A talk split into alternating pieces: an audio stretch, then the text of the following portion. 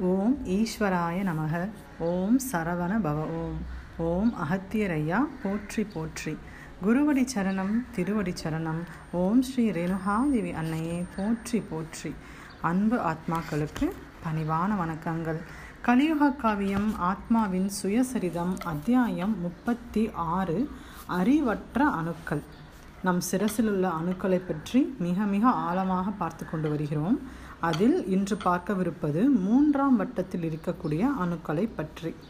அதில் இரண்டு வகையான அணுக்கள் இருக்கின்றது என்று நாம் முன்பே பார்த்திருக்கிறோம்.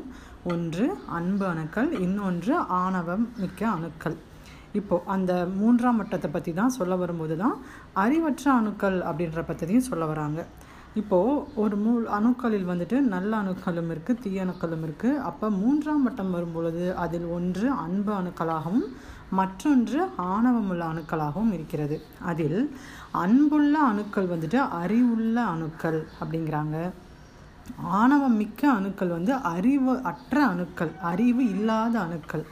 அது என்ன அறி அன் ஒரு அணுவுக்கு அறிவு இருக்கிறது அணுவுக்கு அறிவு இல்லை அப்படிங்கிறது அப்படின்னு பார்த்தோமானால் ஒரு அணுவின் மேல் ஆணவத்திரைகள் அதிகமாக படிய படிய படிய படிய அந்த அணுவிற்கு குருதி செல்லவே செல்லாது.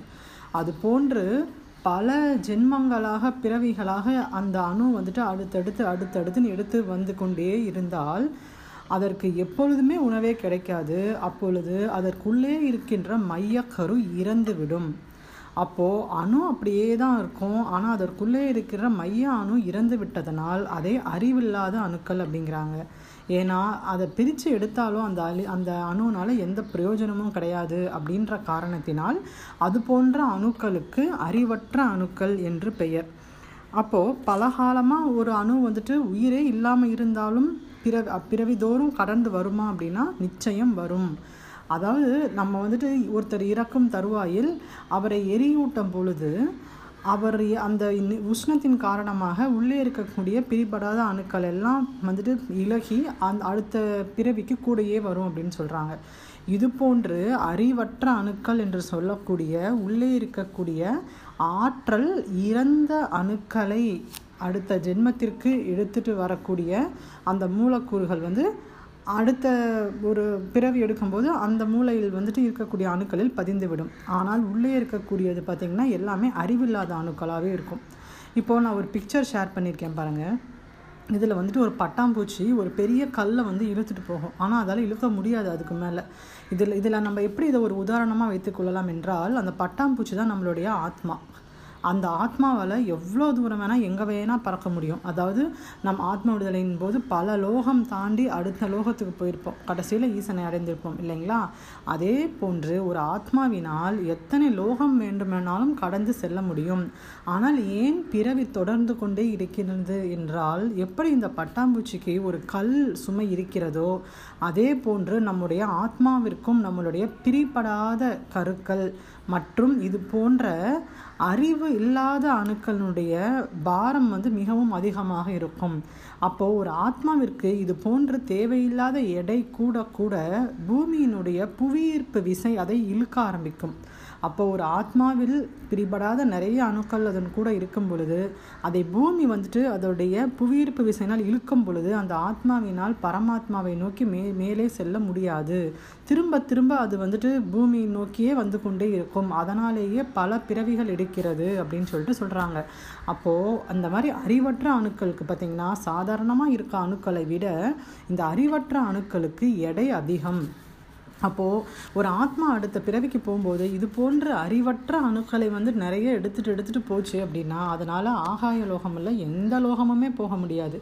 திரும்ப திரும்ப புவியினுடைய புவி ஈர்ப்பு இசை அதை திருப்பி இழுத்து இழுத்து பிறவி எடுக்க வைத்து கொண்டே இருக்கும். அப்போது அங்கே இருக்கிற அணுக்களை எல்லாம் எவ்வாறு அழிப்பது அப்படின்னு சொன்னால் அன்பு செலுத்துவதால் மட்டுமே வந்துட்டு அதை வந்துட்டு அந்த அணுக்களை வந்துட்டு அகற்ற முடியும் அப்படிங்கிறாங்க. இப்போது உதாரணத்திற்கு பல பல ஒரு உதாரணத்திற்கு பத்து பிறவிகள் வச்சுக்கலாமே. பத்து பிறவிகளாக ஒரு அணு தொடர்ந்து வந்துக்கிட்டே இருக்குது அது மேலே நிறைய திரைகள் மூடி மூடி மூடி கடைசியில் அது வந்துட்டு அந்த அணு உள்ளே இறந்தே விட்டது. அப்படி இருக்கும் பொழுது எப்படி அதை தாண்டி குருதி வந்துட்டு மேலிருந்து கீழோ கீழிருந்து மேலோ செல்ல முடியும் அப்படின்னு அப்படின்னு நம்ம யோசிக்கலாம். அந்த மாதிரி கட்டத்தில் நம் இதை வந்துட்டு இதை மனசில் வச்சுக்கிட்டு அன்பை பெருக்க பெருக்க பெருக்க அந்த அணுக்கள் பாலம் அமைக்கும் அப்படிங்கிறாங்க. அதாவது இரண்டாம் மட்டத்திலிருந்து இந்த அந்த அறிவற்ற அணுக்களை தாண்டி அடுத்த அணுக்கு பாலம் அமைக்கும். அப்போ வந்துட்டு அன்பு அப்படிங்கிற அந்த ஒரு விஷயத்துக்கு ஒரு அணுவை ஒரு வட்டத்தை தாண்டி அடுத்த வட்டம் செல் செல் செல்வதற்காக பாலம் அமைக்கக்கூடிய அளவுக்கு சக்தி இருக்கின்றது என்று இதன் மூலியமாக நமக்கு தெரிய வருகிறது. அப்போது இப்போ வரைக்குமே கூட ஆணவம் வந்துட்டு அதிகமாக இருக்கு இருக்கிறது என்று நினைப்பவர்கள் இந்த நிமிடத்திலிருந்து கூட அன்பு என்ற ஒரு மாபெரும் சக்தியை அவர்கள் வாழ்க்கையில் அவர்கள் உபயோகிக்க ஆரம்பித்தால் அங்கே இருக்கக்கூடிய தீய அணுக்கள் கூட அது வந்துட்டு உறங்க ஆரம்பித்து நல்ல அணுக்கள் நிறைய உயிர் பெற ஆரம்பித்திரும் அப்படிங்கிறாங்க. அப்பொழுது ஸோ நம்ம இந்த மாதிரி பார்க்கும் பொழுது நம்ம முன்னாடியே பார்த்த மாதிரி நம்மளுடைய வால்மீகி மகரிஷிகள் சொல்லியிருக்காரு இது போன்ற அறிவில்லாத அணுக்களே வந்துட்டு கெட்டு போய் அதை வந்து அழுகிய அணுக்கள் அப்படின்னு சொல்கிறாங்க அப்போ இது மாதிரி அழுகி போன அணுக்கள் நிறைய சேர சேர சேர தான் மூளையில் புற்று கட்டி வருகிறது. புற்று கட்டி வருவதற்கு மிக மிக முக்கியமான காரணம் வந்துட்டு மூளையில் இருக்கக்கூடிய ஆணவ அணுக்களே. அப்பொழுது யார் யாரெல்லாம் உணவு கூட ஏதோ ஒரு ஒன்று சாப்பிட்டு தப்பிச்சிடலாம் ஏன்னா அந்த மாதிரி உணவு சாப்பிடும் பொழுது அவங்களுக்கு வந்துட்டு உடலில் தான் புற்றுநோய் வரும். நான் முன்பே பார்த்தது போல் உடலில் புற்றுநோயின்றது ஒரு சிறு அறிகுறி. அதாவது இப்போ நீங்கள் தப்பிச்சிட்டிங்கன்னா தப்பிச்சிடலாம். இல்லை இன்னும் அடுத்தடுத்த ஜென்மம் போகும்போது அது இன்னும் மோசமாக போகும் அப்படிங்கிற மாதிரி பார்த்தோம். அப்போது முதல் வட்டத்தில் வரக்கூடிய அந்த தீய அணுக்களால் வரக்கூடியது உடலில் உள்ள புற்றுநோய்கள். இன்னும் மேலே வட்டம் செல்லும் பொழுது இந்த மூன்றாம் வட்டம் என்று சொல்லக்கூடிய ஆணவ அணுக்களில் இந்த போன்ற வந்துட்டு உயிரற்ற அழுகிய அணுக்கள் இருந்தால் மூளை ச மூளை சம்பந்தமான மூளை புற்றுக்கட்டிகள் வருவது மிக மிக அதிகம் வாய்ப்புகள் மிக மிக அதிகம் அப்படிங்கிறாங்க. முன்பே பார்த்தோம் மூன்றாம் வட்ட அணுக்களில் இருக்கக்கூடிய தீய அணுக்களை சிவனார் சிவபெருமான் வந்துட்டு அவருடைய ஆற்றலை கொண்டு பிரித்தெடுக்கிறார் அப்படின்னு சொல்லிட்டு அதாவது பிரித்தெடுக்கிறார் என்றால் ஆணவ அணுக்களை இலக வைக்கிறார் அன்பை பெருக்குகிறார் அப்படின்னு சொல்லி பார்த்தோம். அதற்கு வந்து ஒரு தத்துவம் கொடுத்துருக்காங்க. நம்ம சிவபெருமான் வந்துட்டு லிங்கம் வடிவில் வந்து வழிபடுறோம். எதனால் லிங்கம் வடிவில் வழிபடுகிறோம் அப்படின்றால் லிங்கம் பார்த்திங்கன்னா நல்லா ஹார்டாக இருக்கும். கல்லில் செஞ்சுருப்பாங்க கருப்பு கலரில் இருக்கும். அப்போது மூன்றாம் வட்டத்தில் இருக்கக்கூடிய ஆணவ அணுக்களில் இருக்கக்கூடிய தீய ரத்தத்தை அவர் வந்துட்டு எடுத்து எடுத்து எடுத்து அவருடைய சக்தியே இழந்து கடைசியில் வந்துட்டு அனைத்தும் நஞ்சாக மாறிடுது. அவ நம்ம அவருடைய அந்த தொண்டையில் வந்துட்டு நஞ்சு அங்கே நிற்கிற மாதிரி ஒரு பிக்சர் கூட நம்ம பார்த்துருப்போம். ஆலகால விஷயத்தை வந்து அவர் இது பண்ணாருன்னு. ஆனால் உண்மையிலேயே என்னவென்றால் மனிதர்களுடைய நஞ்சுகளை அவர் வந்துட்டு அழித்து அழித்து அழித்து அனைத்தையும் அவர் சே சேகரித்து சேகரித்து கடைசியில் ஒரு கருப்பான ஒரு உருவமாகவும் தடிமனாகி போன ஒரு ஸ்ட்ரக்சர் அந்த இதோடு கொண்டு இருக்கிறது தான் அந்த சிவலிங்க வடிவம் அப்படிங்கிறாங்க. அப்போது அந்த சிவலிங்கத்தை பார்த்திங்கன்னா மனிதர்கள் மட்டும் வழிபட மாட்டாங்க. தெய்வங்கள் ரிஷிகள் கூட வழிபடுவாங்க. நம்மளுடைய திருச்செந்தூரில் பார்த்தோம்னா நம்ம முருகப்பெருமானே வந்துட்டு சிவலிங்க சிவலிங்கம் வச்சு வழிபடுவார். ஏனென்றால் அவர்களுக்கு ஆணவம் சிறிதும் வளர்ந்துவிடக்கூடாது என்பதற்காக சிவலிங்கத்தை வைத்து அவர்கள் வழிபாடு செய்வார்கள். சிவலிங்க வழிபாடுகள் செய்பவர்களுக்கு ஆணவ அணுக்கள் தன்னால் இலகும் அப்படிங்கிற ஒரு பெரிய தத்துவம் வந்து இங்கே கொடுக்கப்பட்டிருக்கு.